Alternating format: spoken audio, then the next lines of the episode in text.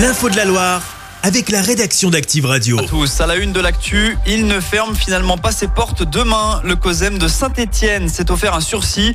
L'information vient de nous être confirmée ce soir. Il est donc possible de prendre rendez-vous aux Galeries d'Orient pour une consultation médicale après la date du 29 février. Laurent Wauquiez prend position sur la question agricole. Le président de notre région était en visite au salon de l'agriculture aujourd'hui. Il a pu échanger avec la filière lait et viande alors que les agriculteurs font entendre leur colère depuis plusieurs semaines maintenant. Samedi, porte de Versailles, Emmanuel Macron avait évoqué la mise en place de prix planchers afin de protéger les revenus des professionnels.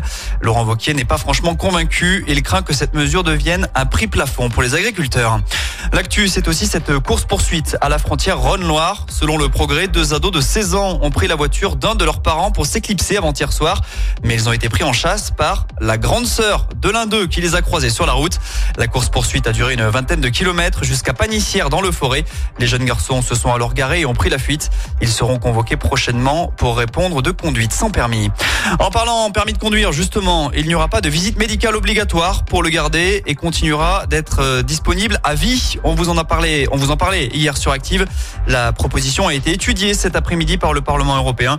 Elle a finalement été rejetée. Chaque pays conserve malgré tout la possibilité de mettre en place cette mesure qui a pour but de réduire le nombre de décès sur les routes. Retour chez nous, Savigneux vient d'être reconnu en état de catastrophe naturelle à la suite de la sécheresse de 2022. Un décret vient de paraître au journal officiel. Il reste désormais aux sinistrés moins de 30 jours pour faire leur déclaration auprès de leur compagnie d'assurance. Des princesses, des super-héros ou encore des dinosaures en plein centre-ville de Saint-Étienne. Et oui, c'était jour de carnaval aujourd'hui pour les enfants avec un défilé qui a eu lieu cet après-midi. Conséquence, il y a eu quelques perturbations sur le réseau Stas. Enfin, on termine avec un mot de foot. Suite des quarts de finale de la Coupe de France, le FC Rouen, club de national, affronte Valenciennes, pensionnaire de Ligue 2, coup d'envoi à 21h. On vous rappelle qu'hier, l'OL a péniblement validé son billet pour les demi en éliminant Strasbourg au tir au but. Et on rappelle enfin que demain, le choc Le Se jouera chez nous dans le Chaudron. Chaque semaine, vous êtes plus de 146 000 à écouter Active uniquement dans la Loire. L'actu locale, les matchs de la SSE, les hits, les cadeaux, c'est Active. Source Médiamétrie, IR local, habitude d'écoute en audience semaine dans la Loire des 13 ans et plus, de septembre 2021 à juin 2023.